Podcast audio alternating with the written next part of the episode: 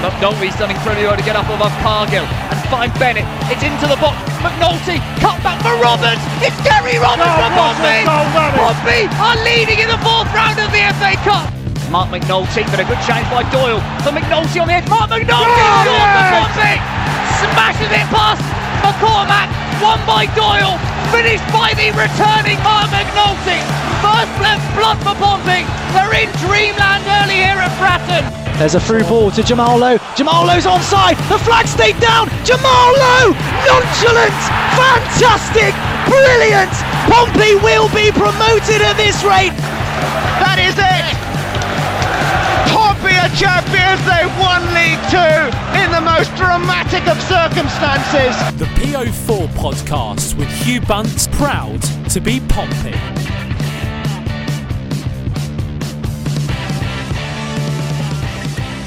Hi Pompey fans and welcome to P O four cast episode one hundred and two. Well, it's two games since we last spoke, no wins, but it's a good way to lose. During the podcast today is Andy Mitchmore. How are you, Andy? Not too bad. I was wondering how long it would take you to throw that little quote in there, Hugh. Absolute gem. Yeah, it's it's interesting, isn't it, at the moment? Uh, interesting time to do a podcast. Looking forward to, no doubt, a sea of positive messages that have come in supporting uh, supporting Jackett at the moment. Oh, yes, mate. The, the positive messages have absolutely flown in. And do you know what? There is one thing I'll credit Kenny Jackett for before we start this podcast, and that's uh, coming out with that quote, because it's given me a really easy way of selecting what the podcast title will be tonight. Freddie Webb, how are you, mate? All right? uh, as well as I can be, to be honest. Uh, and the one thing I will say is uh, this pod will go down fighting. We'll keep going, regardless of what the results are, unlike the team did. All right, let's get started. So first of all, we're going to review the Gillingham game. Following on from that, we're going to review the action-packed game against Doncaster. Then we put out a question to you guys, giving us loads of responses back. And you said, will Pompey make the playoffs? We ran a poll. You guys have come back with loads of stuff for us. We'll get into that and talk about that. And then we've got Matt on from Cobblers Vlogs to talk about the game and preview everything to do with Saturday's game against Northampton. Right, let's get into this, boys. Start this off. Gillingham. There's not too much to say about the game apart from congratulations, Matt from Jills in the Blood, for getting the prediction right, one one. See if you can get it right next time you'll come on the podcast, but it's worth a mention. Fair enough. We were hoping for a win, boys, but unfortunately, we got a draw. Yeah, uh, pretty frustrating. But I think, again, it was it was very familiar, wasn't it? The first half was relatively good. Especially, especially the goal. Marcus Harness skinning three players, megsing the second player and putting in a, a cross to Sean Raggett where he didn't have to do anything. It was one of those where he just lent his head in, didn't need to put any power behind behind the cross or anything. It was an, it was an exceptional goal. Then the defensive error, which we've seen several times, and then just a long period of Portsmouth being pretty ineffectual going forward. I think I think we've read this book several times beforehand, haven't we?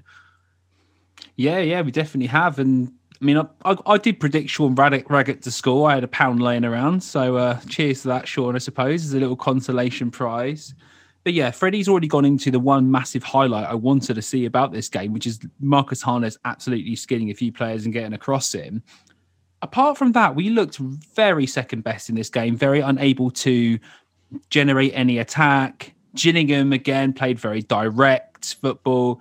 Any opportunity they could, they put it into the box. Pompey were always second to headers. And Andy, one question I want to know about this is what has happened to our usually dominant centre backs in the air who win everything? The midfielders are being strong in the air as well. These one-to-one battles seem to be where Pompey are flopping. I mean, you've absolutely thrown me with a big question. Yeah, it's a good question, Hugh. And you don't suddenly become bad in the air overnight. So it's a it's a really good question. I don't know what the answer is. I think maybe rose-tinted glasses just because of what has happened since. But I thought we actually created a bit in that Gillingham game, in that their keeper made decent save from Curtis. Harness hit the post. I can't remember if the keeper got a touch, but I think it just hit the post early on. White nearly scored um, on the on the volley. So, I mean, we did create chances. I remember being underwhelmed after the game, but maybe because of what's happened since, it's, uh, you know, the Gills game was actually the better of the two performances we're looking at this week. But yeah, in terms of what's happening in the air, it's, a, it's an excellent question, Hugh. You you don't suddenly become bad in the air overnight, and it's a bit of a mystery. I don't really know, to be honest, Hugh. It's a, it's been a trend for the past three games. I've I can't, I don't know the stats off the top of my head, but I looked at the duels um, and the tackles compared, and Portsmouth were, Portsmouth were out tackled by big percentages in all over the pitch. The worst one for me was the offensive duel, so so tackles that happen high up the pitch in in, in Gillingham's back four. We only won thirty-two percent of them, and that's ridiculously low. That's a massive drop-off, and that's where Portsmouth usually get their chances from, by forcing mistakes in the back four, where they win the ball high up the pitch and put in and put in a cross or a through ball or whatever. So if they if they can't win those balls high up the pitch in the first place, it doesn't matter how much they press. The pressing was really good in this game. It was four point one eight P P D A, which is ridiculous again. But I, I think it, the frustrating thing was Portsmouth could, for me, the big takeaway was Portsmouth couldn't do it for the entire ninety minutes again. There was that spell in the first half where Bonham, Bonham made a string of saves. Even the direct football worked to a certain extent. There was that... Um, it was the long, it was the goal kick from Craig MacGillivray. Curtis knocked it onto Harrison, who then knocked onto White, who did a pretty good clean, a pretty clean effort on goal. So even the direct balls were working, but the second half, I've got it on my notes, barely anything happening at all. And then Jules pushed on at the end. And that is the biggest problem for me at the moment. It's just that Portsmouth can't create opportunities throughout the entire of the ninety minutes. Yeah, not only they can't create opportunities, but when they have these opportunities, they just don't look like converting them. I earlier on in the season, we had what I'd like to say, no, not like to say, we had, we we're the most high-scoring team in the league. This was a team that when you put them in front of, of, of goal, generally was taking chances, or at least generating enough chances that these quality chances were turning into goals. Now, all of a sudden, and we're going to come on to this a bit later, these goals are dried up. I, I actually don't want to dwell on the Gillingham game, if I'm honest. It seems like a bit of a nothing result, and it's it's enough in the past now that, Freddie, unless you've got anything else to say looking down, I, I'm happy to move on. Boys, you happy to move on? Give us a uh, We've summed it up pretty well, to be honest. Yeah. The only other thing was Gillingham had more X G in that game. Okay. So Craig had more, had more chances and better chances. I'm not surprised. Their actual direct football had an approach. They had players... breaking off, making runs, making positive runs into the box. Pompey couldn't track them. They were losing losing the players around the back so that they could provide the head-on back. And and it looked like they were going to actually score more goals, Gillingham. I actually thought they could go on and win that game. So Pompey need to track people, first of all, running into their own box and moving around. We can't seem to pick players up. People going missing. We looked at the game before the Gillingham game, actually. Bristol Rovers, we had similar problems, not being able to mark players, pick them up properly. Who Who is marking who in the box? You know, who is doing their job? And then going forward, there's little runs as well to create space. And as Guy Whittingham says, and we'll talk about this in the Doncaster game, it's, it's up to the players in front of the guy with the ball to make the runs and create space in order for the guy to entice to pass the ball to them.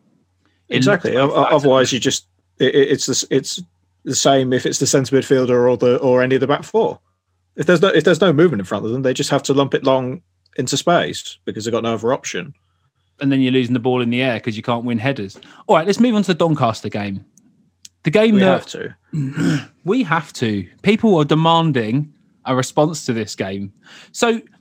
The Donny game was one of those ones that we came into. Doncaster are in dreadful form. They've lost their manager. All things looked in Pompey's favour, but it didn't work out like that, did it, Andy? No. Do you care to explain? Oh, you wanted me to expand on that? I mean, I, I genuinely have no idea where to begin with this game. I mean... Where do you want to start? Do you want to start with the formation? Do you want to start with the levels of confidence? Let's start with the lineup first. This is just decisions to start with a three five two, Andy. I want to hear why you thought that was a good decision. I mean, yeah, I was shouting it from the rooftops. I was a fan of it. That three five two, unless you can correct me in terms of the last time we utilised it, last time I remember us playing it was holding on to for the win against M K Dons in October. That's the last time I remember. And we won the game two one from memory. two one, one nil. One of them. We won it by one goal. I think it was two one.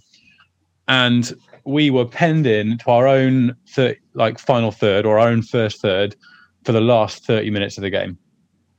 And what I did was actually did some research for the podcast. Don't get too excited. But I looked at the match stats for our, our Donny game. And this is me saying to Fred, this is why you can't use stats for stuff when you've been watching the game. If you look at the stats, you'd think it was a perfectly matched game between two sides in similar places in the league.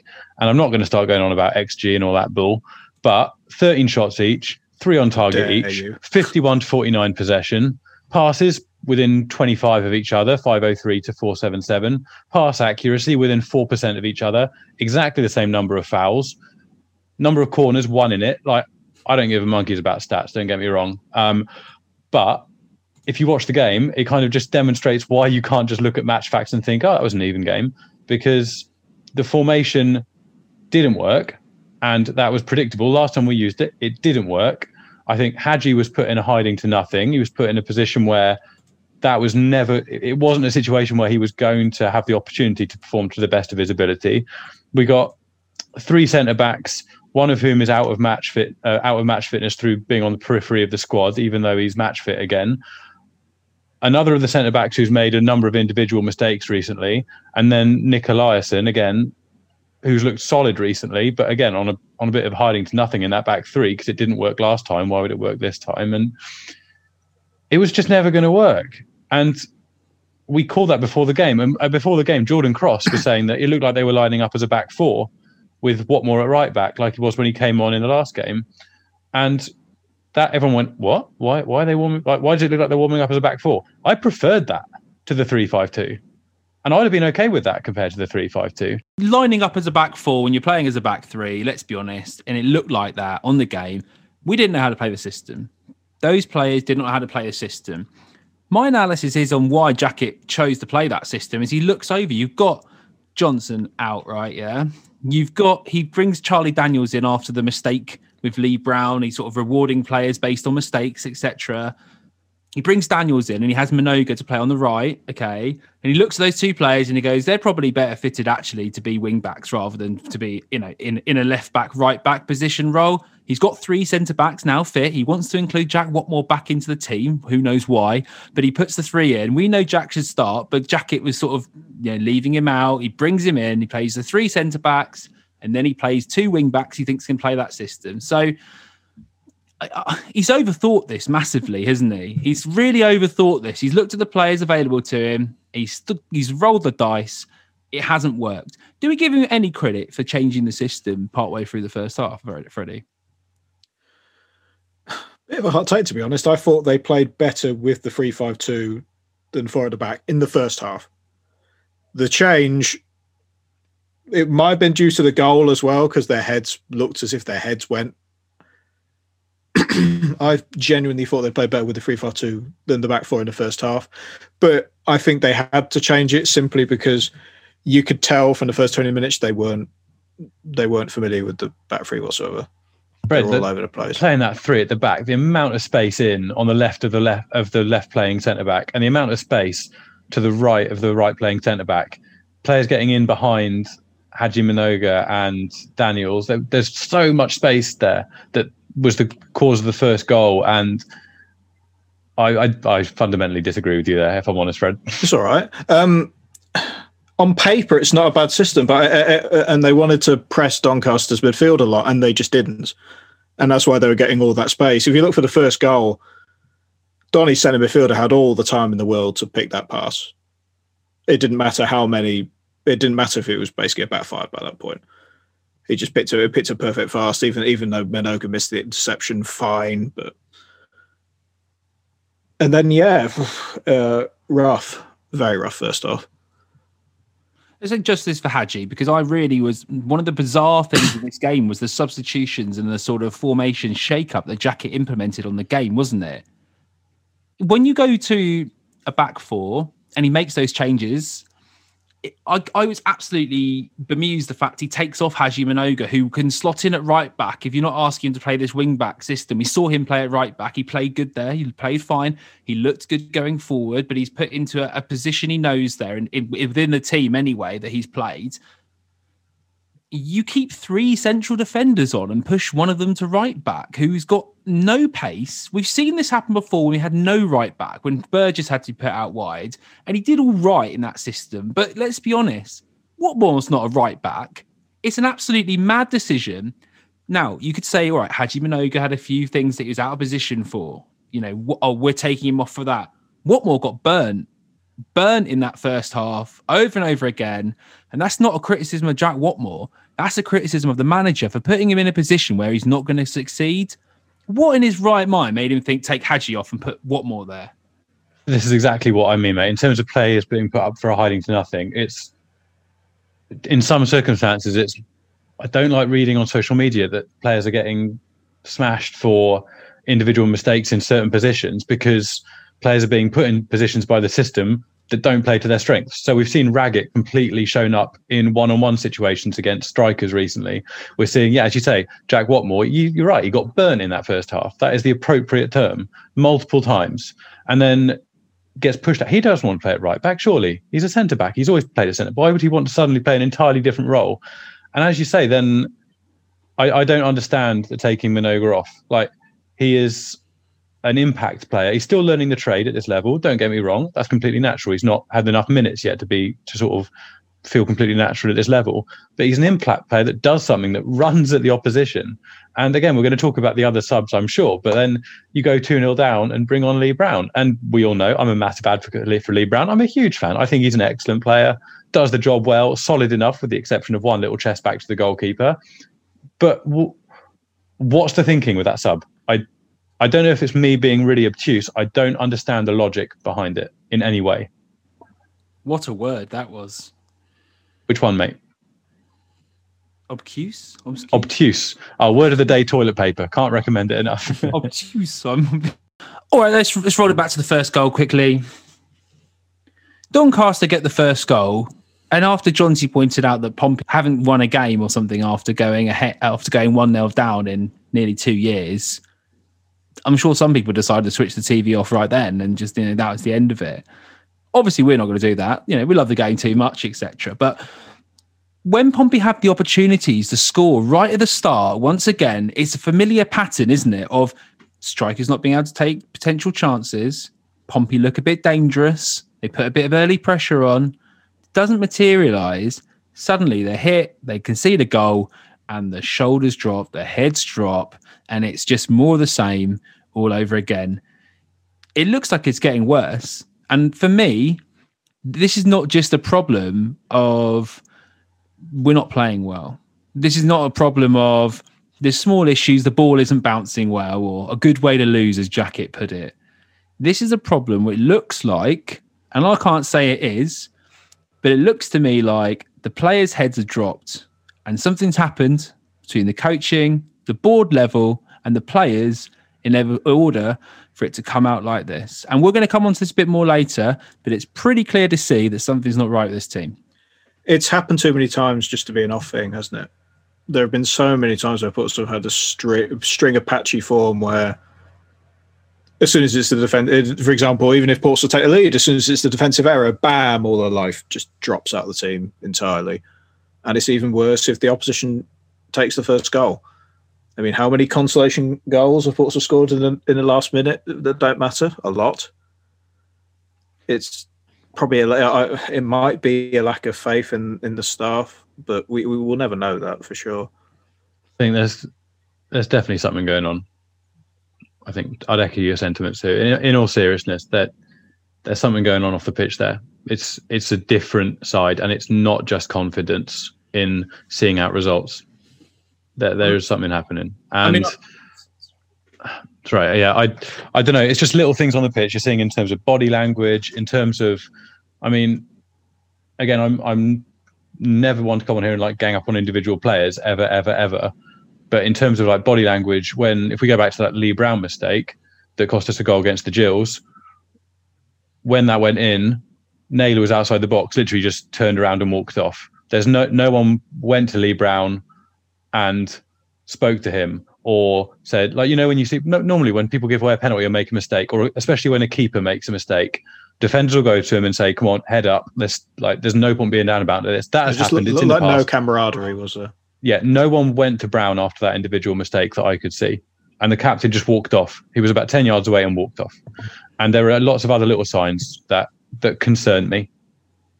Yeah, and I mean, like, let's let's have a look into this. Do you know what? The Doncaster game's so dire. We're going to be off topic here, but Pompey are one one, drawn one, and lost three since the tenth of February. And on the tenth of February, there's an article written in the news, Mark Catlin's wage warning for Pompey's eleven out-of-contract players. During this time, Mark Catlin talks about how the players need to readjust their um, readjust their expectations towards wages. Um, and, you know, from what we've heard from, from various people, basically, people aren't happy with it. Now, I'm looking at this and saying that there's obviously a situation you look at and you think it can't all be down to that. But when you have a very settled squad and all we're talking about is how well this team is together, how close-knit squad this is, Cameron Pring coming out saying how close the side are together, and they looked like it on the pitch. They came out, Tom Naylor led this team out there, they dominated in the centre of midfield, they took control of games, and they looked like a team that you wanted to follow. And then all of a sudden, the salary cap, oddly, gets, like, binned, which you would have thought would be a good thing for this football club. This will be the time we go out and go to these players, do you know what, we do value you and we can pay you what you deserved. But it seems to be the case, and I can't say for certain, we're just looking at what's what's been laid out and what's been said. It seems to be the case that the players have been unsettled by the fact that the salary cap is being removed and they're not being offered what they deserved. Yeah, and I they're, mean, probably, they're probably unsettled by the fact that there seems to be no sign of contract talks whatsoever, like last season and the season before that.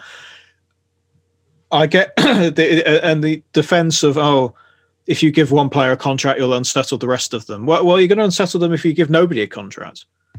You, you, you offer the best players out of the ones that are expiring new deals, and proper new deals. That you don't shortchange them.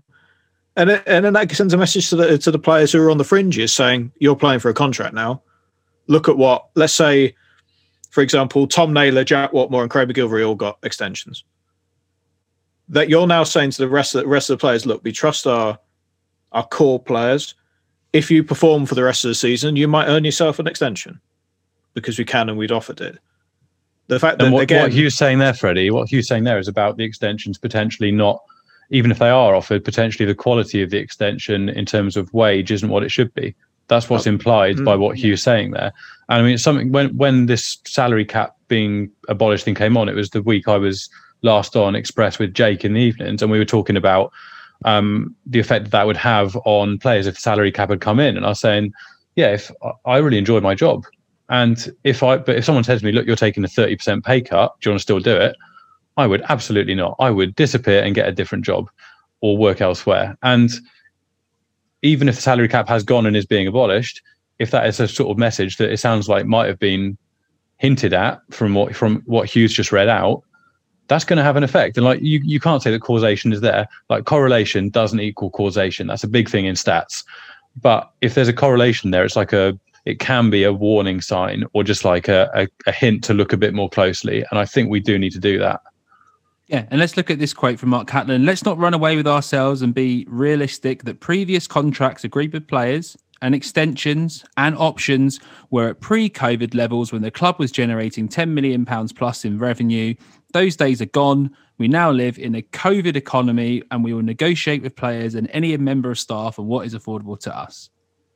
Now, I understand to a certain level that the club need to balance books. We have been losing money. They've been leaking money, et cetera. But if that's the case, might as well publicly come out and say that these nego- these players who are potentially going to be offered championship contracts, a few of the best players, Craig MacGillivray, maybe Jack Whatmough, depending on health issues. Tom Naylor could definitely do a job for a promoted team into the into the championship, and I'm sure people know that as well. We just have to accept then, if that's the case, let's hang the white flag up and let's accept the season might be over then, because these players already think they're out the door if that's the case. Yeah, but I mean, to sort of counterpoint that, when we spoke to Mark last at the start of last lockdown, and we weren't even thinking about player contracts at that point, and we said, you know, financially, what is the situation in terms of the losses we're likely to be making a month without fans being in, et cetera. And his words were, we'll be one of the last clubs to go down. And if Pompey do go down, most of the rest of the league will have gone first. And that was based off the salaries at that point. Unless they'd already planned forward twelve months and thought, right, twelve months, contract extensions and renewals were going to have to sort of either not increase wages or actually and, decrease them, then I, I don't think that's necessarily the issue. I mean, don't get me wrong, like financial responsibility is is everything. Don't get me wrong. I'm we, we can't sit here and go, oh no, just chuck money at them, because we have been burned heavily before by that. But the fact that he said that last year with the players on the wages they were on last year, I, I, I don't know, mate. It doesn't yeah, quite add up to me. What I would like to say again as well to, to the to anyone listening really is that if you don't sign these players at market rate, you're going to have to either pay a transfer fee for other players to get good players, and then you're going to have to pay the market rate anyway, or you go out and buy or bring in worse players than we have now on cheaper contracts, or you find more loans together. This is not a case of we've got these players at the club who are embedded into the team. These players are only going to get market rate for what they deserve or whatever. We're going to have to spend that money on players, whoever we get. So coming out and saying that we're not going to pay that amount of money just means we're not going to pay for those gooder players, which means that we're accepting for next season, we're going to have a much worse squad than we're on now if we don't go up. And I'm looking at it now thinking, doesn't look like we're going up. And we'll come on to what your thoughts are, guys, on this in a minute. And the poll that I ran on, will we be going even make the playoffs? Because we need to pay some players. We might as well pay the good players we've got here and not have to go out and spend, I don't know, half a million quid, a million pounds, whatever, on a good player to replace them. Did you touch uh, on the- touch on something you said there, Hugh, about like the, the transparency and and actually just say, coming out and saying, look, this is the situation. If if the club come out and say that and say, look, this is, well, it's an X amount per month. This is the amount of months that would be sustainable for. However, if I know you can't come out and actually talk about specific player wages because that's grossly inappropriate. But if the club come out and say, look, this is the financial situation, we're having to be savvy with contract negotiations. That's why we've not entered into these extensions yet until the end of the season, because we want to know how the lifting of lockdown goes, et cetera. Or we want to get a better idea of where things are going to go over the next six to twelve months or anything along those lines. If they just came out and said that, look, we the reason we haven't offered these extensions yet is because we need to have a more concrete idea of where we're going to be financially. And they were transparent, absolutely fine. But it's it's radio silence. That's the issue. It's radio silence.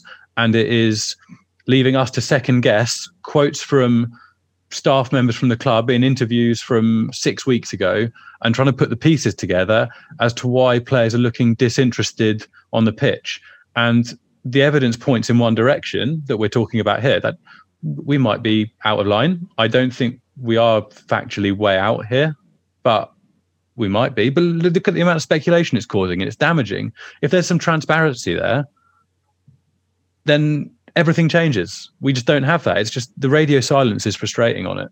Can't play players or won't pay players? That's the question I want mm-hmm. to know, because at the end of the day, you've got to pay players to play for the football club. This is the football team that requires players to be put on the pitch. And if you don't have a first-choice goalkeeper, your best centre-back and your captain in the centre midfield, you need to go out and replace those players in those roles as well, not just fill in Bryn Morris-style players who can just come in and patch up, because that's not going to make this team good enough to get promoted. And he says that Mark Catlin did come on the podcast and he talked about how we're one of the you know best-off clubs in the league and financially stable. Well, let's see if other teams around us are going to potentially make the same decisions as us, or are they actually going to go out and sign some players? Because I just want to know, are we going to have to pay back all the money now to, to balance the books out that we that the the owners have had to prop the club up with to make it one hundred percent sustainable? Are we going to have to make up for the losses of ten million pounds that Mark Catlin's talking about? I think I just want to jump anyone? in there quickly, if that's all right. I just want to caveat that, because it was me, you name-dropped me there, was quoting. I'm not saying that he came on and said everything was fine and stable, et cetera. He came on and said, look, things aren't great, we're losing money, but we've got the ability to last longer than most clubs. I think it's an important, it's a slight distinction there between the two. Okay. In the league comparisons, as Andy pointed out, we're fine. And I don't think that's the case, that other clubs have not gone out to sign players. Um, okay. I'm just going to move this on to listen to what everyone else has to say, because we've got a lot of comments to get through. Um, thank you everyone again for messaging in. It's really appreciated. It makes the show. And yeah, we really appreciate it. So Ollie Woods messages in. He says, we have a favourable run in, so I do think we'll limp across the line into the playoffs, but ultimately not go up. Get a new manager in with a new philosophy and start to rebuild what will be a very depleted squad. Play out Pompey. I'll take on that. Um, on the second point, they're not going to change the manager now. I think we knew that for time eternal, that they're not going to change the manager now, and this season will be whatever this season will be. Um, in terms of ports of making the play, even making the playoffs now, a few weeks ago we were saying, oh, they'll make the playoffs. We almost brushed it off and, uh, and said, oh, we might not get automatics, but we might make the playoffs.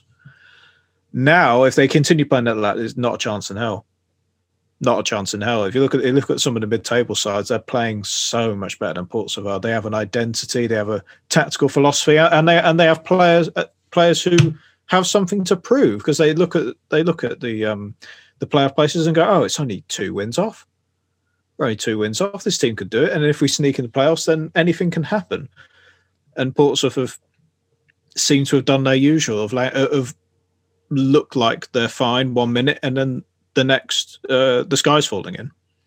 I think to to jump on that, Fred, I think that's the case for a lot of clubs in the league, though. And I'm not defending, I'm not going to come here and be uber positive, but you you could say that everything's rosy and fine and results being put together, and then the sky falls in about most of the teams at some point this season already towards the top of League One. And I'm not saying that that's acceptable, and I'm not saying that ours is any better or worse or whatever, but that is a theme. You could say that at times Sunderland's world has been falling apart, and they are now two points above us, which is quite frankly disgusting considering where things were. You could say that Ipswich's world has been falling apart. They're now two points below us. Like that's a, that's a common trend in League One for everyone to have these big dips in form. I think the problem is it's happened to Portsmouth for three years. Yeah, I'm not. I'm not completely disagreeing. I'm just playing devil's advocate here a little bit. Yeah, I mean, the problem with Portsmouth is there is absolutely no consistency, and I know what you're saying, but if you look at teams who have got promoted out of this league, Barnsley, those are teams that put together consistent runs and managed to get promoted on the basis of picking up the majority of wins against teams they need to play against and, and get those wins. They don't go on barren spells where you've got one win in five games, stuff like that. That's not promotion winning form. Every team drops points, that's fine.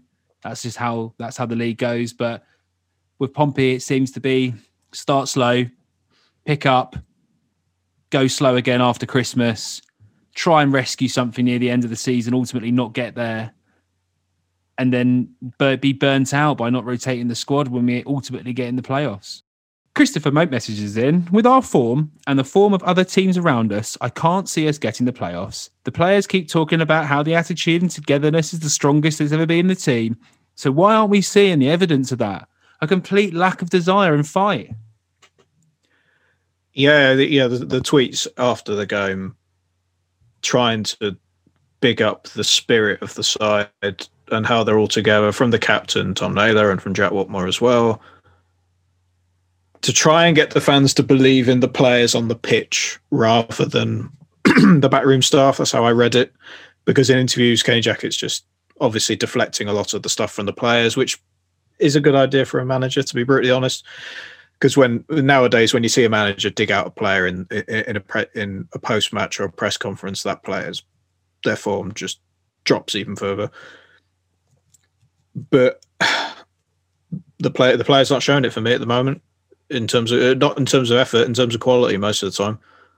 The defensive the individual defensive errors are one too many.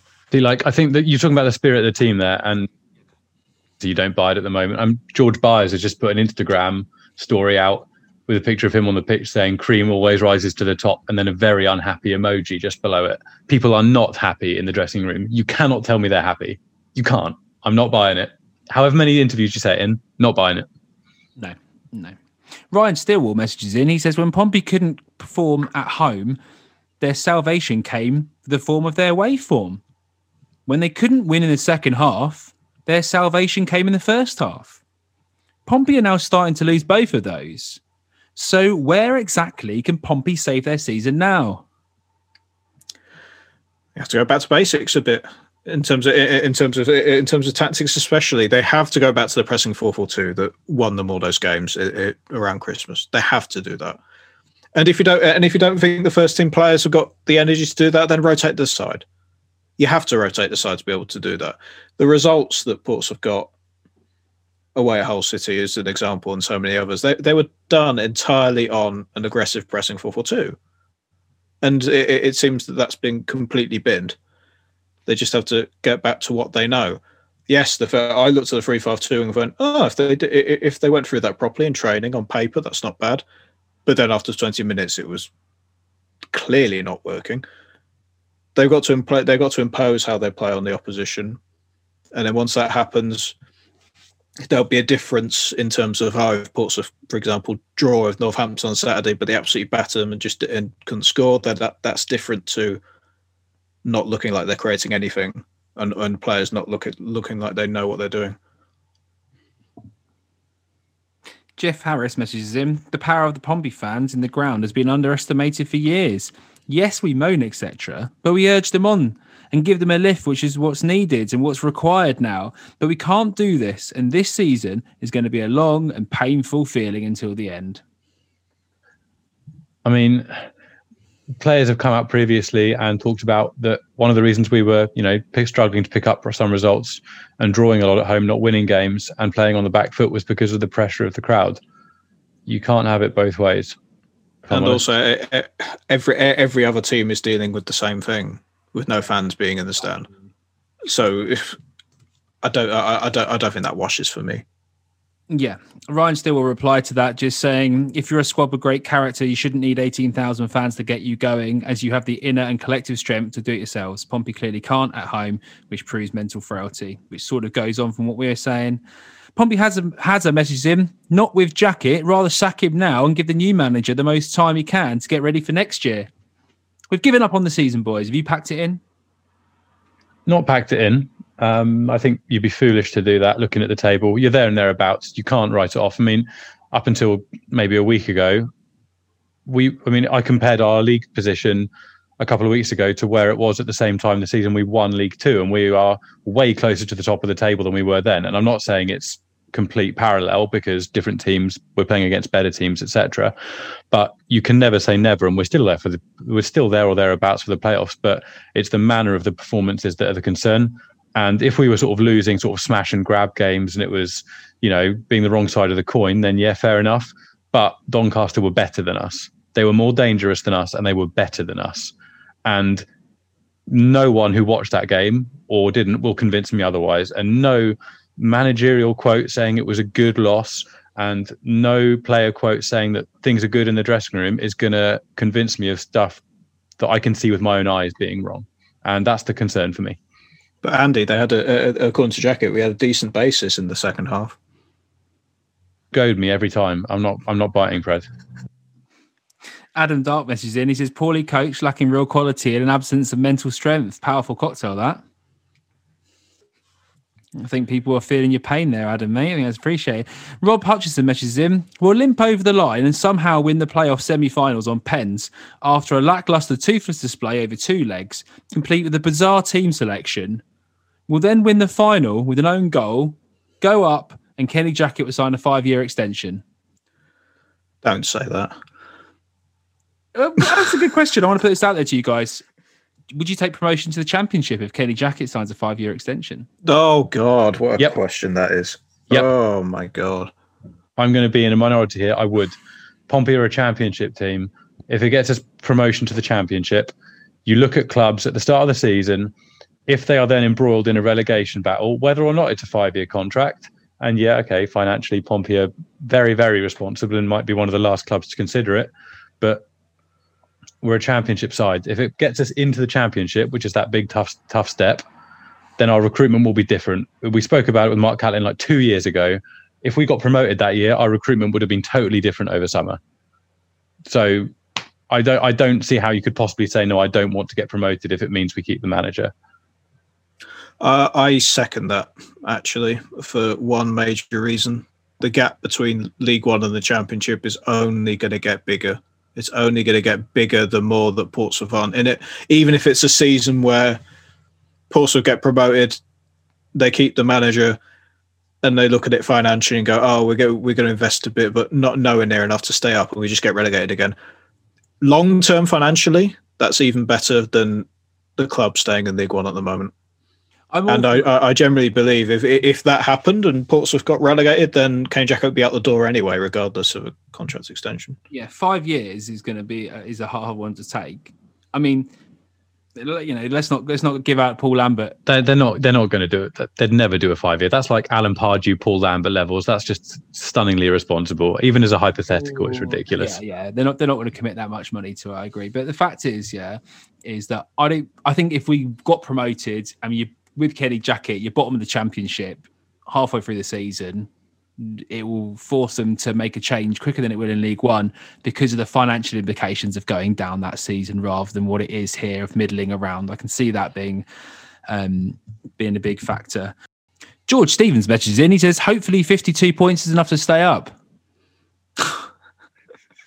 Uh, I, hope it is, I, I, I do. I do find that funny. It, it is relegation form, to be fair. Yeah, yeah. You're yeah. playing like a relegated side at the moment, but yeah, you've just got to hope that Portsmouth have a few lucky games. Where do you remember against Burton earlier in the season when Marcus Harness got that hat trick and completely dragged the side to a win? They might not have even deserved. We just need hope for a few of those games. Yeah, come on. There's got to be other sides in this league that are worse than us. Alfredo twenty messages in. He says, nothing like, no, nobody looks like they want it. And the tactics have been poor. Change up the management needed and shake up needed in the summer. We're with you, mate. I just don't think it's going to happen at this moment in time with Jackett. I think it's going to be, we've been saying this all season. They're the board, ge- the board already, they've think- committed to him to the end of the season. Yeah. Right, it's going to happen. Then, then we'll see what's going to where it goes, and let's just hope. Because I'm going to be on a warpath if we don't go up and they re-sign Kenny Jackett. Then we're all going to get together and work out what the hell we're going to do. That's Can you imagine the crowd if that happens? Well, back can, at can you imagine if it's full crowds next season, first game back of the season, and that, and they extend him if we don't get promoted? My God. Let's not think about that. Bazza messages in on the last on last night's game and previous performances. Quite frankly, the answer is no to going up to the playoffs. Yeah, that's fair enough. Short and sweet. Cods Johnson messages in. Some managers, players will run through walls for out of respect, fear, or admiration. It makes them a great man. Oh, sorry, makes them great man managers.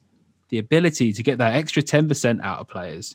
I don't see Jackett in this category. Players don't seem up for playing for him, and he can't get them up for it. Well, it could be Jackett, but we've also said the club, you know, the club might have upset them at a board level for not giving them contract offers. At the end of the day, Kenny Jackett can't go round to Mark Catlin. He probably could, but go to the owners, you know, you need to offer Tom Naylor three times more the money. Comes back and they go, no, well, you know, what are you going to do about it? So there's a little bit of... Uh, I'm not really sure where this goes, but at the same time, if players are actually upset about contract negotiations, that section of it can't really place all on all on Kenny Jackett. Yeah, I agree, mate. Agreed with that. I think the buck has got to stop with him to a certain extent for a number of decisions, but as you say, there will be things going on above his head that he's not running the show in terms of. So I think we have to bear that in mind.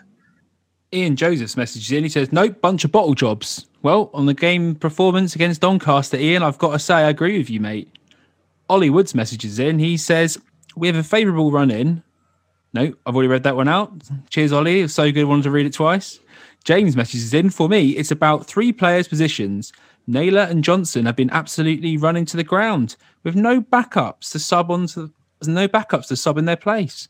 The results of this is Naylor play being far more conservative than it was prior to January. We miss him in the attacking build-up. Freddie, we I completely agree. Miss the attacking build-up, don't we? We miss players making runs and creating space and just being generally more creative.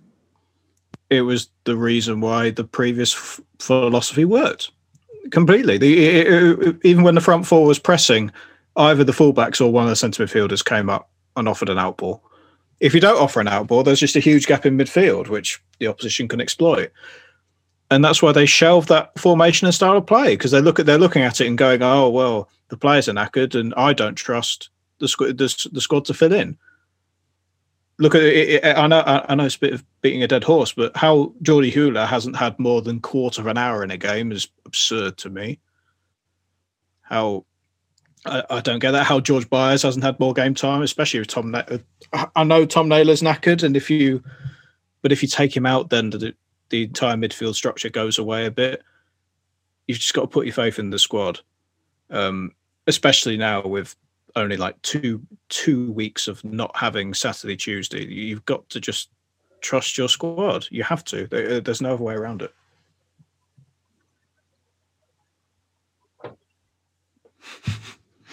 James goes on to say that he thinks we've missed, uh, we've actually we missed Callum Johnson at right back. I think it's fair enough to say, sort of. You know, Johnson was playing well. Yeah, he put some good balls into the box. I like his play. I think he's been one of the best players for us this season, actually. Steady, decent, defensively well. Jules, you wouldn't have seen him getting burnt like Jack Whatmough in that right-back position, actually, the other day. However, I don't think it's the reason why we're not we're not doing uh, doing as well, but it's a good point there, there, James. Chris Harris messages in, management's the problem. Side is tenth to sixth range. Current manager will get us to eighth. Shocking. Missus L messages in, it is, but the decision-making on the pitch does my head in. Dribble into players when they should pass, pass when they should shoot, mid-control the ball under no pressure. It does my head in. Well, look, Missus L, I, I think that's the first time you messaged in, and I like the passion to that one, yeah. This sort of sums up the sort of... Uh, the, the calamity. It sounds like we're all feeling like, to be honest. I uh, didn't really know how to phrase that. Andy? I think it's the, the pace of play has been one of the issues in previous or recent weeks, right? So one of the things that seems to be a theme at the moment is that we, we end up somehow always being up against two banks of four that we can't break down. Play slows down at that final third. Opposition teams get back in those two banks of four and we don't have the quality to break them down.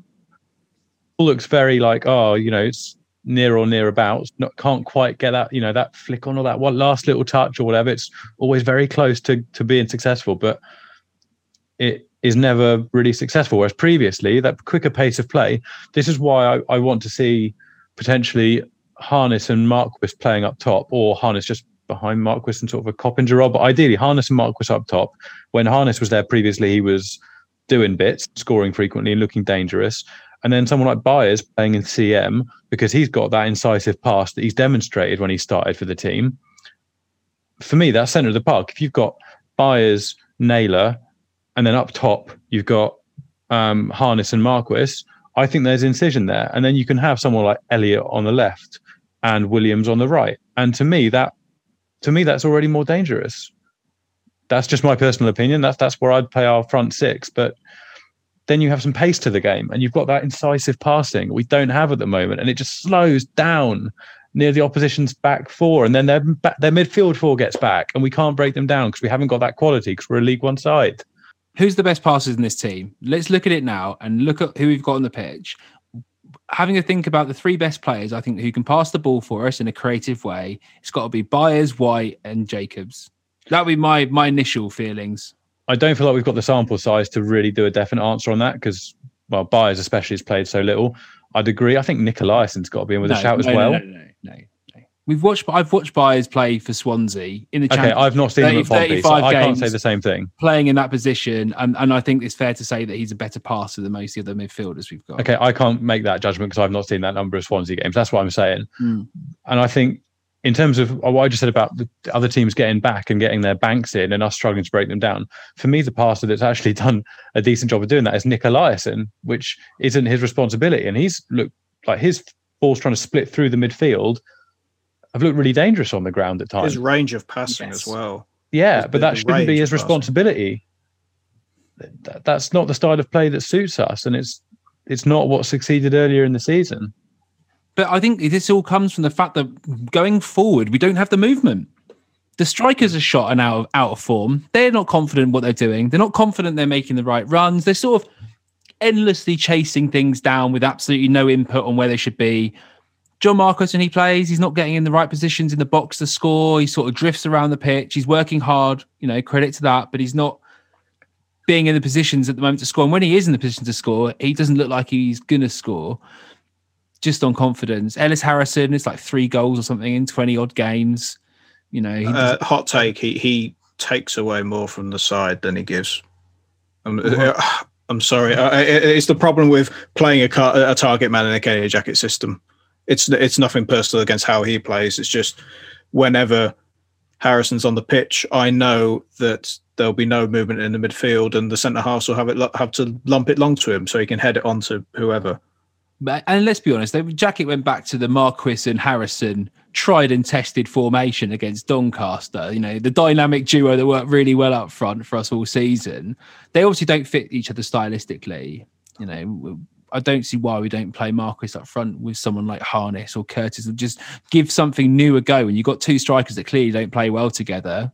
Or Huula. I, I, I, you could even try it if you wanted. Who? If you, if you wanted two, if you wanted two more poachers up front. Why not? yeah, yeah. Um, quickly go to a few more people. Barnaby Hague White messages in. He says, us as fans understand why the club have been patient with Jackett and Co for so long, but surely if we want to save our season, a clear change in leadership is needed. The tactics appear bizarre and the substitutions inept. The players themselves look devoid of confidence and inspiration.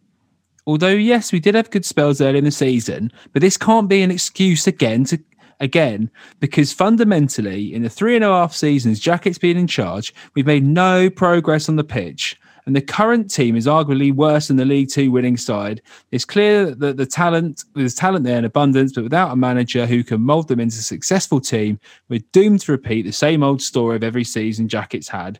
It's getting clearer and clearer. He won't be around next season. So much so, I hope we don't get promotion. Don't don't ask for that again, because he could be around, by the way. You know, don't count your chickens. So that isn't given a contract extension, which I say is probably the opinion of many now, given the last few weeks. We know Kenny's limits. We've had three seasons to come up with the goods. Surely it's someone else's turn now. I think you're right here, and I understand Barnaby, but you would think common sense would say that Jackett wouldn't get a contract extension if we don't get promoted. That's not a given, mate. Yeah? I think I think you need to literally think that, because in this sort of system where how, who's who's available, who's available for what money, they're probably not going to go out and pay someone a substantial amount of money to take their manager. Yeah, it would have to be someone unemployed. They're not paying yeah. compensation yeah. for anybody. And all the other managers you've thought about, you know, maybe Moore, for instance, he's gone. We wouldn't, wouldn't have minded him. He's gone to Wednesday. Paul Cook, obviously, he's gone to Ipswich. And I know people said that, oh, there's no managers out there. So, to play devil's advocate, some of them are going to get fired or leave their jobs. Um, so, there will be turnover. But there's no dead cert that if you don't get promoted, Jackett's not here. And some people seem to think we tanked the season. Jackett's gone. Great. Yay. In League One without Jackett. That's just simply not the case. The board like him. And from conversations I've had with other people in the game, they really like him, more so than other people do in the game from other clubs, okay? So you could see Kenny Jackett quite feasibly coming back with Pompey finishing ninth this season. I'm saying that could happen. Yeah, uh, it can. They they could look at they could look at all the candidates available and go, well, all the ones we wanted. Well, if they're already at clubs, they're not paying compensation. If they look at the unemployed managers and don't rate them, then they're going to go with what they know, aren't they? As and the devil you know, Freddie, apparently. I think for me that would that would be the thing that swings my opinion. If, let's say hypothetically, we don't even make the playoffs and then there's a contract renewal. For me, I mean I've I'm a diehard advocate for the Eisners and for Mark Catlin. I really like him as a bloke, and I think he's got the best interests of his club at heart, and I will defend that at the moment, and I have done for years and will continue to, I hope.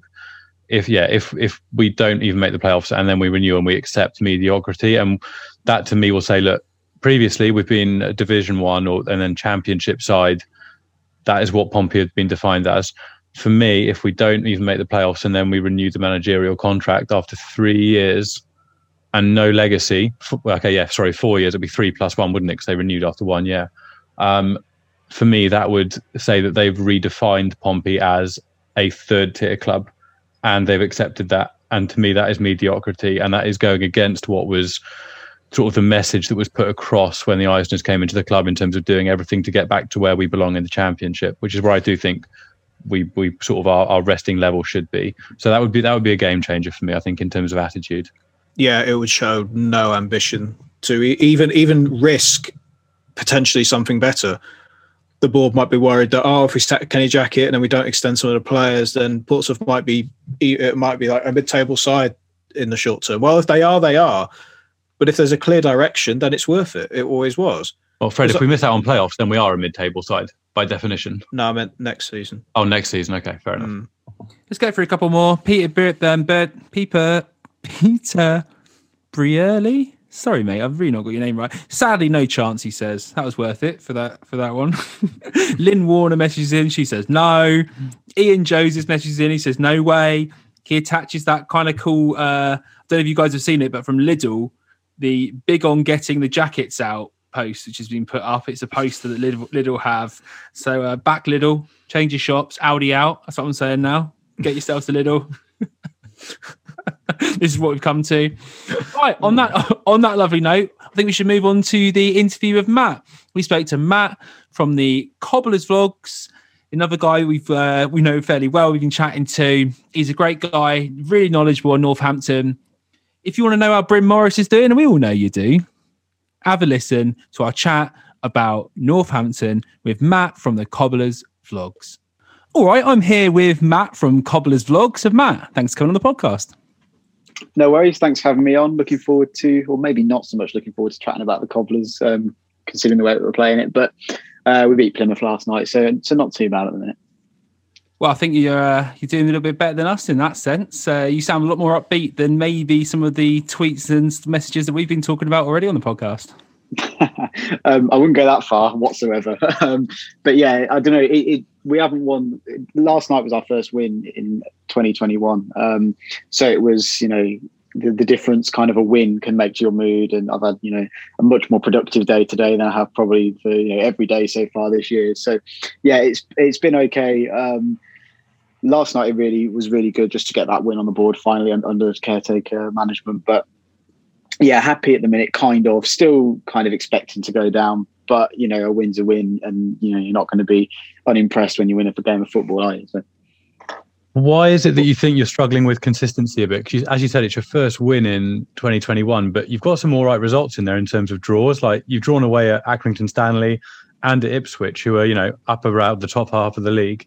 Why is it that you're not able to maybe convert in some of the lesser teams in the league, do you think?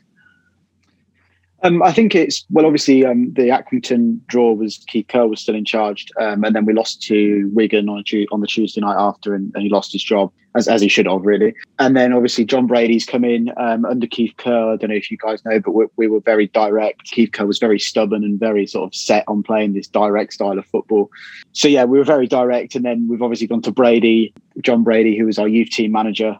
He's now uh, he's now in caretaker charge, and looks like he probably will will get the job. I wouldn't be surprised if sort of tomorrow morning it was announced right after we've recorded this. But yeah, um, he he um, plays the kind of more the right way, lets the players be a lot more, you know, expansive. I think after uh, after our first game under his um, charge, he said uh, players haven't had their mind stretched for a while. Um, so I think it's just getting that confidence now into the players, um, getting the confidence that they have got the ability to play Brady's way and have got the ability to pick up points and, and get out of it. And I think we've the reason we've been inconsistent so far this year, especially under Brady, is we've just thrown away results. Um, against Swindon on Saturday, we had a keeper coming out for a ball that he was just never going to get to, and Brett Pittman, one of your one of your former lads, had a um, an easy header at the back post. Again, our keeper should have saved Swindon's equaliser last weekend. Um, it was a free kick that any of us probably could have got across and, and tipped over the bar.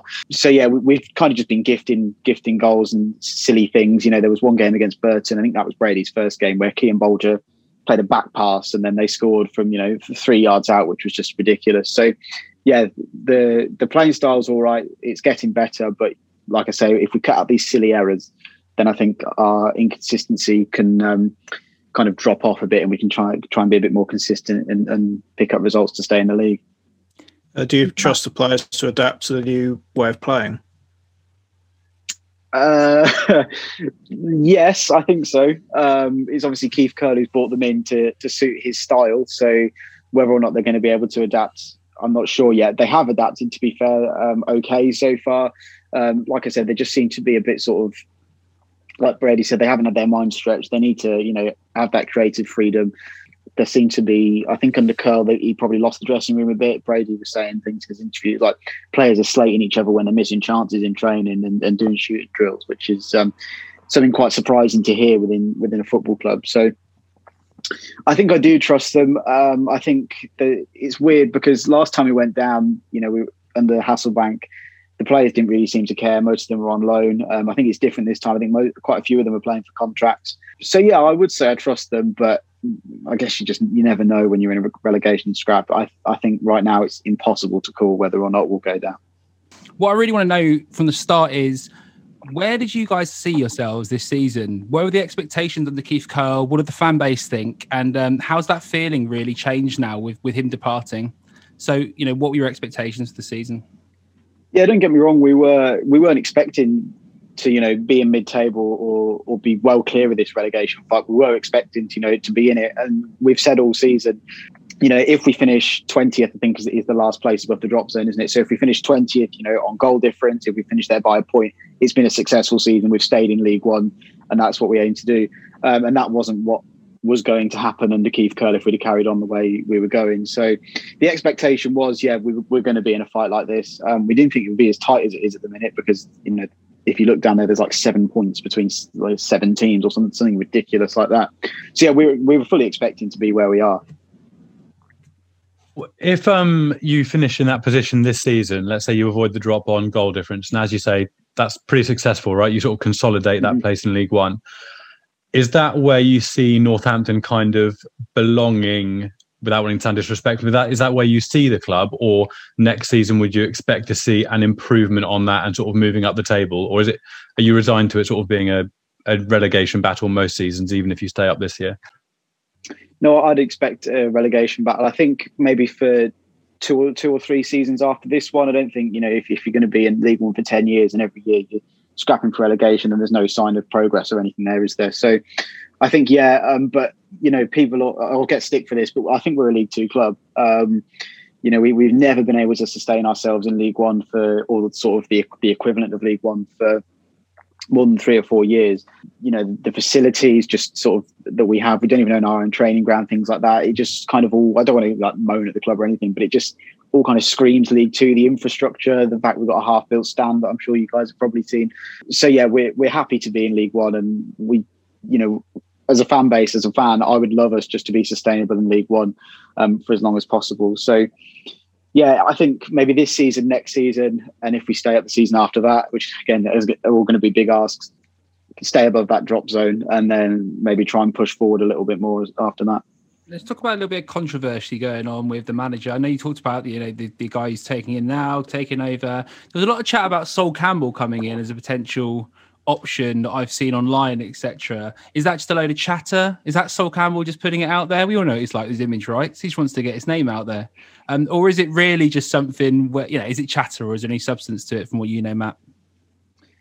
I don't think there's anything um, in it in terms of what I've heard. I remember seeing something early, earlier in the year that he suffered some kind of abuse when he came here, came here for a game. So I don't know why, if, if that is true, I don't know if it's true or not, but if, if that did happen, then I'm not sure if he'd want to come back and, you know, manage the club. But yeah, I think it's kind of just rumours. We, like you said, we, we all know what Sol Campbell's like. The board have been pretty rubbish in terms of telling us what's happening at the minute. You know, every every interview, Brady's been in charge for six games now, um, and every interview has been asked, do you want the job? Do you want the job? Do you want the job? And he just goes, oh, we've had positive conversations with the board. We're having positive conversations with the board. Um, and then the chairman, when he sacked Keith Curle that night, they put out a sort of half an hour update on YouTube. And he just went, oh, we're, we're going to start interviews next week. We're going to sit down and discuss this next week. And next week was, you know, nearly a month ago now. So we've heard absolutely nothing from the board. So whether it's true or not, I don't know. I hope it isn't, because, you know, he was rubbish at Macclesfield. He was pretty rubbish at Southend as well. So I'd rather he didn't come here. And I, I don't think the rumours are that strong. I think Brady would be pretty unlucky if he didn't get the job now, with the way, especially now he's got a win under his belt and the way he's turned the playing style around. I, I'd be very shocked if Brady didn't get it. Would you back Brady for the first team job on a permanent basis? Yeah, absolutely, absolutely. Um, I've told, I'm telling you guys now, I've told everyone I've, I've laid eyes on. Um, he was my uh, kind of football coach when I was younger. Um, he, he owns like a kind of football coaching company that go into like primary school and do sessions and do like holiday clubs and stuff like that. And he was kind of the owner of it. And um, he was the coach that always came to our school. So I was like, oh, I know Jon Brady. I know the new Cobblers manager. So yeah, I'd one hundred percent back him.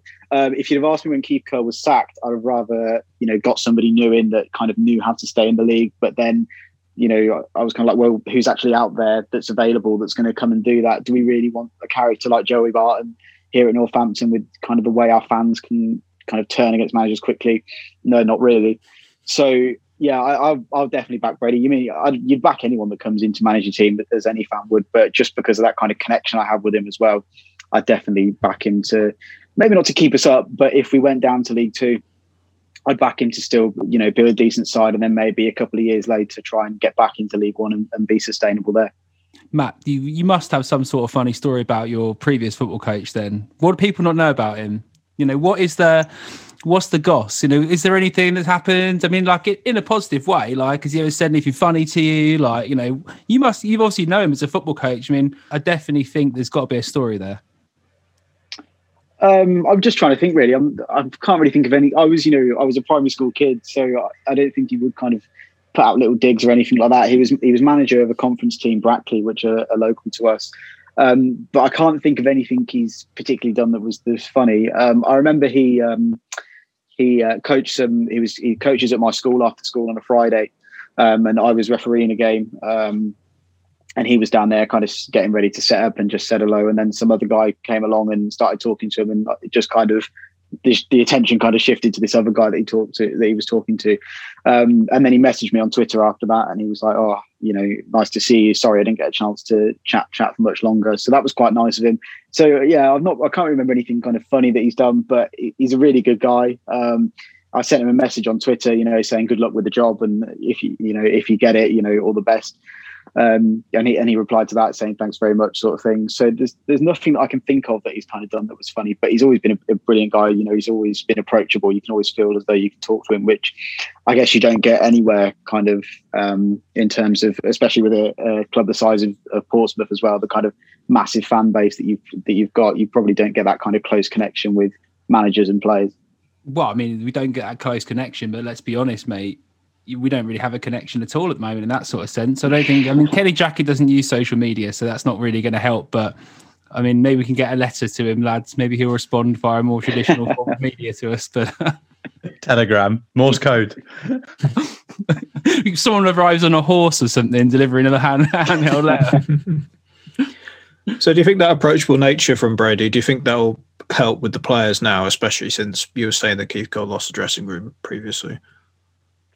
Yeah, I think so. I think he's definitely kind of got them on side and got them on board with with what he wants. Um, yeah, like I say, it's just the errors that just once the errors have been cut out, I think, you know, everyone will kind of be on board. I think most of the fan base are on board with him now, especially after last night. Um, beating Plymouth was kind of extra special for, for me personally, um, because in the reverse fixture, um, I made a video. You can go and look at it on YouTube. Um, we lost, and I kind of uh, had this massive outpouring of emotion, and we're just like saying things about Plymouth that I just, you know, didn't mean. Um, and I was just getting loads and loads of Twitter, uh, Plymouth fans on Twitter just coming at me, and I was like, oh God, what, what have I done to, my, done to myself here? Uh, so we beat them last night, and you know, I got got my own back. Um, but yeah, back to back to the actual question. Um, yeah, I think he's got these players on side, and I think. Things I think will definitely give staying in League One a good go. I don't think, hopefully, I don't think we'll fall away and just kind of sit at the bottom uh, like people have. I think a lot of people are expecting us to do like these predicted tables and stuff that people are doing on Twitter. But I think we'll, we'll definitely um, give it a good go. And I think Brady's definitely got the players on side to do that. Don't worry about saying off Plymouth, mate. It's an absolute dive. Yeah, they're a, they're a strange bunch, aren't they? You know, some of the things they were saying, like, I don't mind a bit of banter here and there, but they were like, you know, it was just like personal things. They were going on to like my Twitter, finding old pictures and, you know, posting them. And I was just like, oh, come on, you know, bloody weirdos. Yeah, they only just got the internet in, uh, in Plymouth, so they're just trying to explore it now, probably. Sorry, Andy, you go, mate. Right, mate. We're all about making friends on the podcast with other clubs, aren't we? Yeah. I think yeah. your point there, Matt, about like your point there, Matt, about like predicted tables is quite interesting because on if you're doing the, the predictions for the weekend, Northampton just aren't one of those clubs that you ever sort of give the benefit of the doubt and then give the win to. If it's a game you're not sure about, you just, I don't know, subconsciously you don't think Northampton are going to nick three points, but I mean, you're you're up and about sort of the edge of the relegation zone, so you must be picking up points from time to time. I think the, the big question from a lot of Pompey fans is going to be, how's Bryn Morris getting on? Yes, I was waiting no. for that one. How's our pal Bryn doing? Was he dropped from the last game? Is that why you won? Probably, yeah. No, I, I'd, um, I'd say we... he kind of arrived as a attacking sort of creative midfielder and someone that can kind of do that dirty work as well. So he can kind of sort of play anywhere in midfield. Um, we haven't really seen much of his kind of attacking play. He's been he's been fairly average. Um, I mean, we've got such a young squad at the minute. We've kind of given him the nickname of Uncle Bryn down here. Um, or so yeah, Uncle Bryn. He's he's all right. He hasn't really particularly made much of an impact on the team, but you can tell that there's there's a bit of quality there as well. But I don't know how you guys felt about getting rid of him, because he was kind of in your team at the start of the season, wasn't he? And then just sort of was frozen out. Uncle Bryn, that is absolutely classic. Sounds like, like that uncle that you like gets a bit too drunk at a wedding yeah, and gets a little bit, little bit too handsy with it someone else in the family, is. And you're like, oh, not really sure about that. Yeah. One of the stories Northampton fans can't share. I think um, I, I'm, I'm going to say Bryn Morris, yeah. Average is quite an interesting and fair assessment, I think, of a lot of his play. He's not someone who seems to be expansive and get the ball really moving into dangerous positions. But then again, Kenny Jackett sort of utilised him in this holding role in a four two three one, where he just sort of played parallel to Tom Naylor and passed the ball sideways a lot. It, it, it was out of favour at Pompey, and we've got a lot of good central midfielders really at the moment. You know, the likes of Tom Naylor, the likes of Andy Cannon, you know, George Bias in from Swansea, Harvey White in from Tottenham.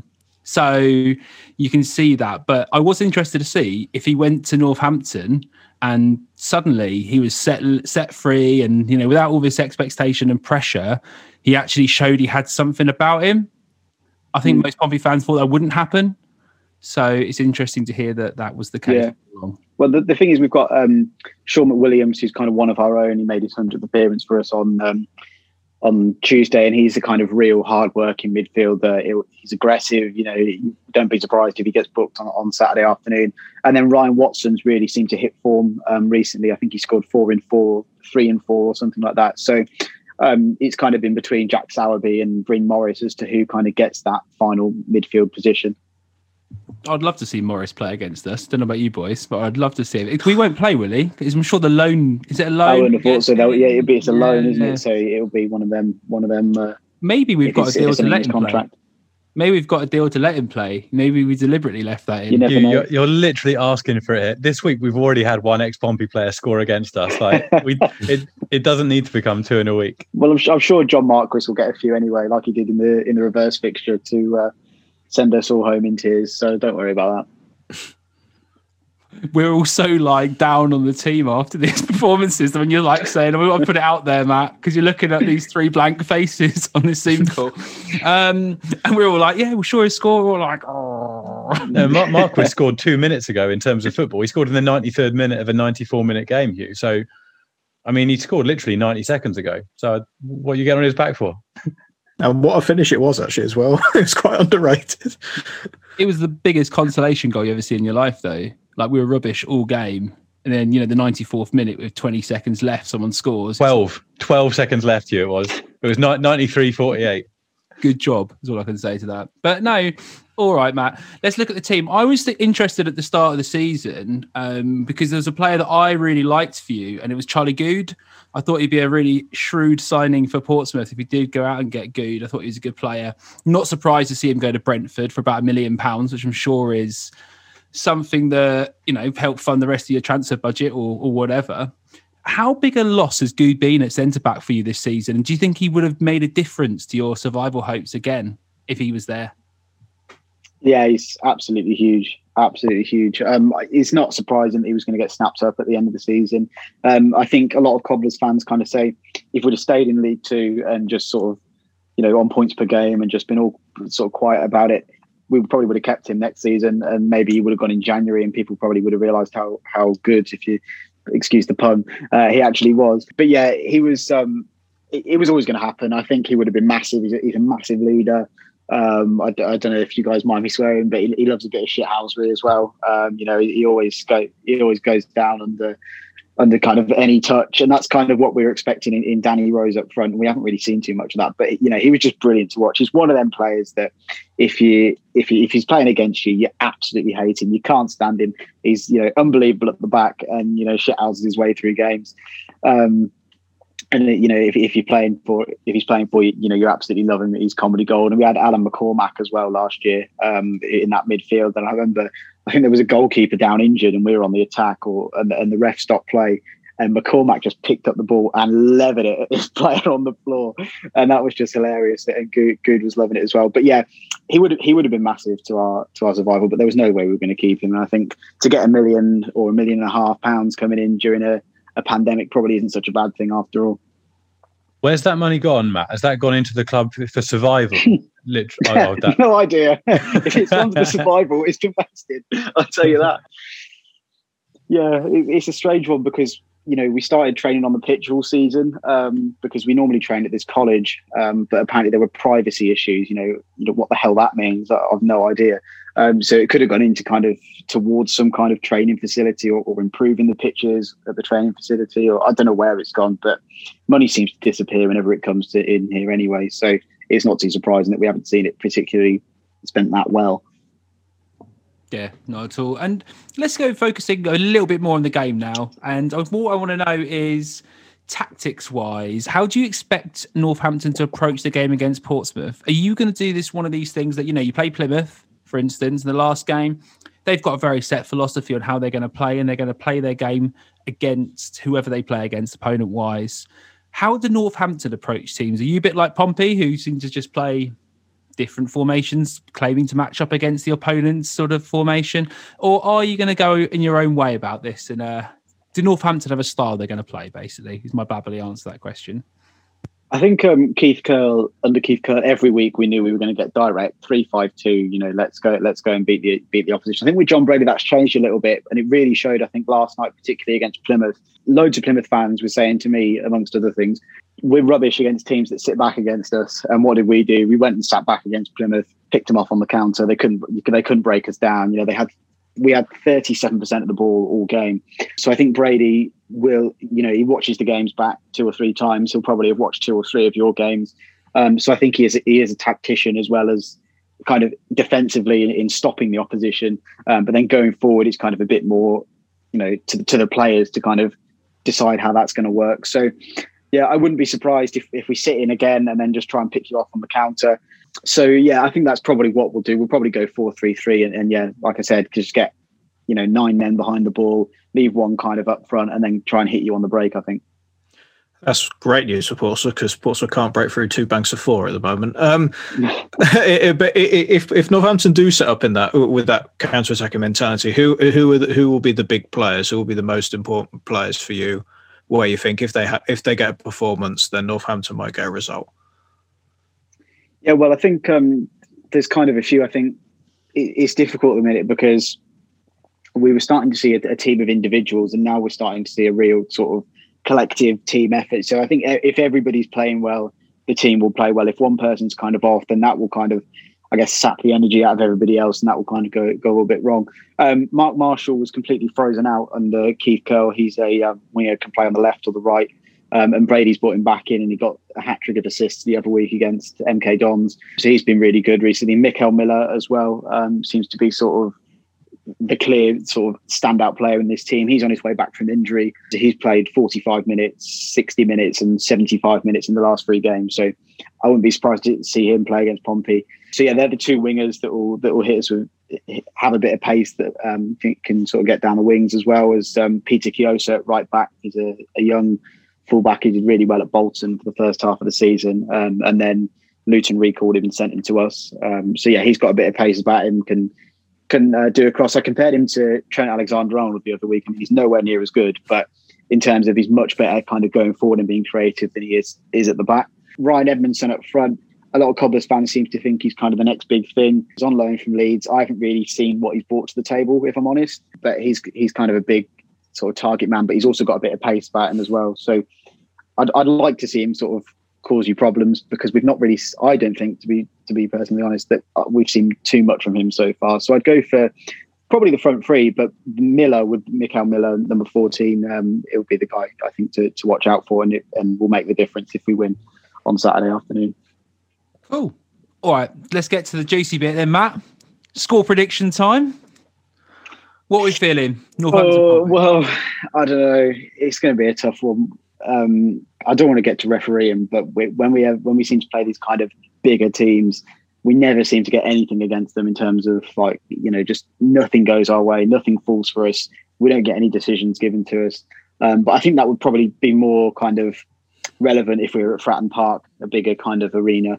Um, but I'd say, ooh, I don't know. I think we'll, we'll get a point. I think we'll probably set up to get a point. I think you've probably got a bit too much for us um, in terms of probably at the back for us to maybe score more than one. So I'll take like a one-all draw, or maybe we'll scrape a nil-nil. Who knows? One-all draw. Yeah, we haven't looked at the goals we've conceded recently, Matt. Don't have a look, mate. I'll, have to, I'll have to head onto YouTube. Honestly, if, if you need a laugh, look at the highlights of our last couple of games. A couple. Well, look at look at ours as well. They're probably just as bad. High-scoring game. Then we can compare defensive yeah, matches. seven all yeah. or something like that, wouldn't it? That's it. Have a little read through. If you go onto the uh, Pompey News Now thing, we just put a tweet out asking for comments, which we're going to go through on the podcast, and uh, yeah, have a have a little look at those as well. So it gives you a good cool. feeling of what's going on, Matt. It's been a pleasure, mate. Cheers for coming on the podcast. No worries. Uh, where can people find you? Uh, so, yeah, we're just on YouTube. Um, it's Cobblers Vlogs. It's kind of spelt, um, as it said. I don't know why I say that whenever people ask me. Um, but, yeah, Cobblers Vlogs on YouTube. So, yeah, if you want to come and check us out, hit the subscribe button, all that sort of YouTube stuff, then that'd be awesome.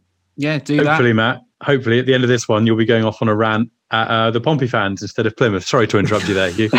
Yeah, well, that'd be probably... It'd probably be better if we lost like five nil or something, because then I'll be able to rant and shout and all that sort of stuff. And then I get more views. So I'll, I'll take that, to be fair.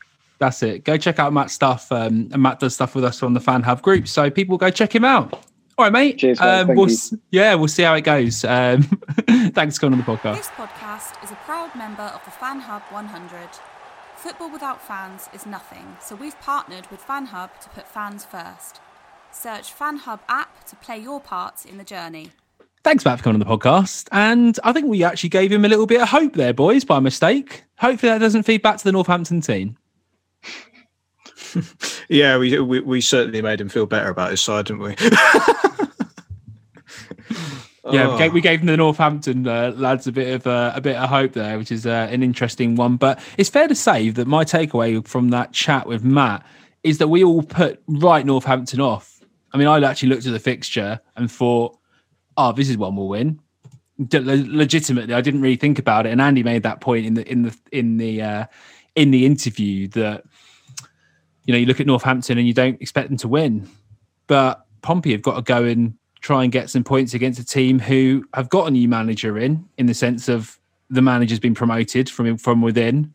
They're playing better football. They've just beaten Plymouth, who we, we couldn't beat. This is not going to be an easy game, is it? It should be an easy game. They got the, they've scored the lowest amount of goals this season, and they've got the lowest X G as well. So no, no stats stats mean nothing at this point, Fred. Over the course of the last six, I'm sorry, I I have to disagree with that. All right, you can looking at the last six can... months, mate. Look, you cannot judge this on X G, et cetera. Look at the trajectories of the clubs involved. You cannot just base this on X G. I I've do seen think them we'll play. Get a result, They're not very but... good at going forward. It, it, it shouldn't be a, a tough game. It might. It probably will be now. But I mean, look, right? Stats or no stats, Pompey played Northampton early in the season. Yeah, they were by far the better team. They were the better team. Northampton played a bit of alright football, but it looked like a League One versus League Two game. It did, in my opinion, in the class of how teams played. All right. I think Freddie's got a fair point to say that Northampton aren't a good attacking team. And I think you can see that from an from an expected goals pace, just on the fact they don't create many chances. And they have always been this very long ball, get the ball up, who fit up sort of team. And that doesn't usually create a lot of high danger chances. That's just how, how it is. You're not going to get chances as much from doing that sort of football. However, they've sort of changed the stance of the way they play. So... X G over a season is a little bit irrelevant, I suppose, to this Northampton team, because they're a different team to they were five games ago. Yeah, that's exactly it, I think, Hugh. I, as you say, the change in style, the change in manager, and the fact that, for, for me, they've they set out in a fairly obvious way. It looks like they've got low, a lot of low-scoring draws against teams in the top half of the table. And yeah, X G doesn't take into account things like the style of attack and how that matches up, whether you're playing against, you know, a long ball against a back three, or sort of playing along into the wings, ex- exploiting the space on the wings in the defensive side of a back three, or yeah, targeting centre-backs who aren't particularly good in the air or pacey or whatever. For me, it, it's it's too broad and too general over the course of a season.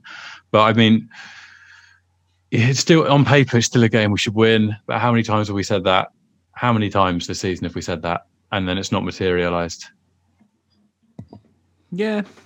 I mean, Northampton lost two nil to Burton, drew Ipswich when Ipswich were doing awful, lost to M K Dons four three, drew nil nil with Rochdale, lost two one to Swindon, and then beat Plymouth two nil. Looking at those games, there's not really any blowout games, even though some of them are against lower-level teams in the league. It's been fairly close. It's not been, you know, it's not been a, a blowout situation. And I know Ipswich have been bad. They draw nil nil there. They play Rochdale, who generally can see goals and score goals, nil nil there. So I think that they're going to set up quite defensively against us, who they'll see as a team, maybe regardless of form, that can score goals and cause them problems. I do expect them to sit back, as Matt was saying, and try and hit us on the counter. That's going to cause us problems because Pompey don't seem to be able to break down teams who do that. And then what's going to happen? A lot like the Gillingham game, they get a free kick in their own half or just about in our half. Everyone's up for it. Centre-backs going forward. I can see it now. Hands in the air. Pompey need to get a grip at the back now. They need to work out how to win a header again. Sean Raggett's an exceptional player in the air, usually. He's up there in the stats. I'm sure Freddie can tell me this, for players in the league.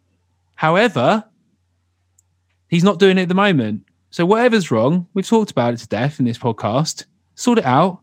Get the basics right. And we've got the ability to beat Northampton. That's it. It's the basics. That's exactly it. If we'd done the basics right over the past four games, five games, it would have been a different story. It's the really simple sort of football one-on-one that at League One level you expect to be being done correctly that has, that has cost us. Yeah. All right, then let's get to the juicy bit, boys, because it's time for us to make our score prediction time. Now, I know by looking at your faces here after this greatly positive episode that everyone is really excited about this part of the podcast. So let's bring it in. Freddie Webb, I'm going to go to you first, mate. Little lucky man. How are you feeling about this game? And what is your score prediction? It's going to be a one one draw. It's going to be a one one draw. I don't, um, it, with the defensive frail, with the individual defensive frailties, I don't see Portsmouth getting a clean sheet, even with Craig MacGillivray in goal. And I try, I, I do trust this side. Uh, this side could get another goal, but I, I don't. It might be just be looking at the previous games and being in a negative mood, but I don't see them getting three points out of this. Andy, I'll go with a two one win. I, I don't think it's going to. Well, it's definitely not going to be a pretty game because, as you say, there's going to be a definite game plan from Northampton that doesn't really play to our strength in terms of quick breakdowns, as things have been recently. I think a two one win, scrappy two one win, and then a lot of faux positivity coming out from the dressing room afterwards. That's that's my plan. And that's not me. I want three points. I'm not going to complain about three points if we get it, but I think it'll be used as a as a uh, an excuse for a lot of positivity and used as sort of a an inaccurate yardstick of what things are like behind the scenes at the moment. Cool. And I'm going for a ever eventful nil nil draw. And the basis on that is that, yes, I think Pompey have got a mistake in them. Um, but I think that those mistakes against Northampton, who aren't really a great attacking side, maybe they don't capitalise on those mistakes. nil nil. And we go get a point. So, yeah, be, be happy for that. And hope that the teams around us don't pick up three points. I just left that hanging out there. Yeah, it's, I, I don't even know what to respond to it. It's so frustrating. It's it's stunningly frustrating with the positive response that comes out from mediocre results. I mean, we haven't actually done the interview to death and really pick, uh, picked it apart. All right. But it's just... Sorry, mate? I I thought my microphone was muted, if I'm honest. No, no. That, I know it's it's not something we need to do tonight, but the the, the acceptance that a, a one-all draw with Gillingham is a wonderful result. Then they're fifteenth in the table and being really pleased with the players after a, after a three one, uh, sorry, a two one defeat to Doncaster. And it's the, the yeah, the sort of the vibe coming out of the club and the choice of words, sort of the semantic right word club. It's just not, it's not that you, like, it's not a narrative that you would have from a side that is around the top of the table. It's just not. Yeah. And on that note, until next time, play out Pompey. You have been listening to the P O Forecast for Pompey News Now, available on SoundCloud, Spotify and Apple Podcasts. Follow P O Forecast and Pompey News Now on Twitter for more information. And there is the full-time whistle!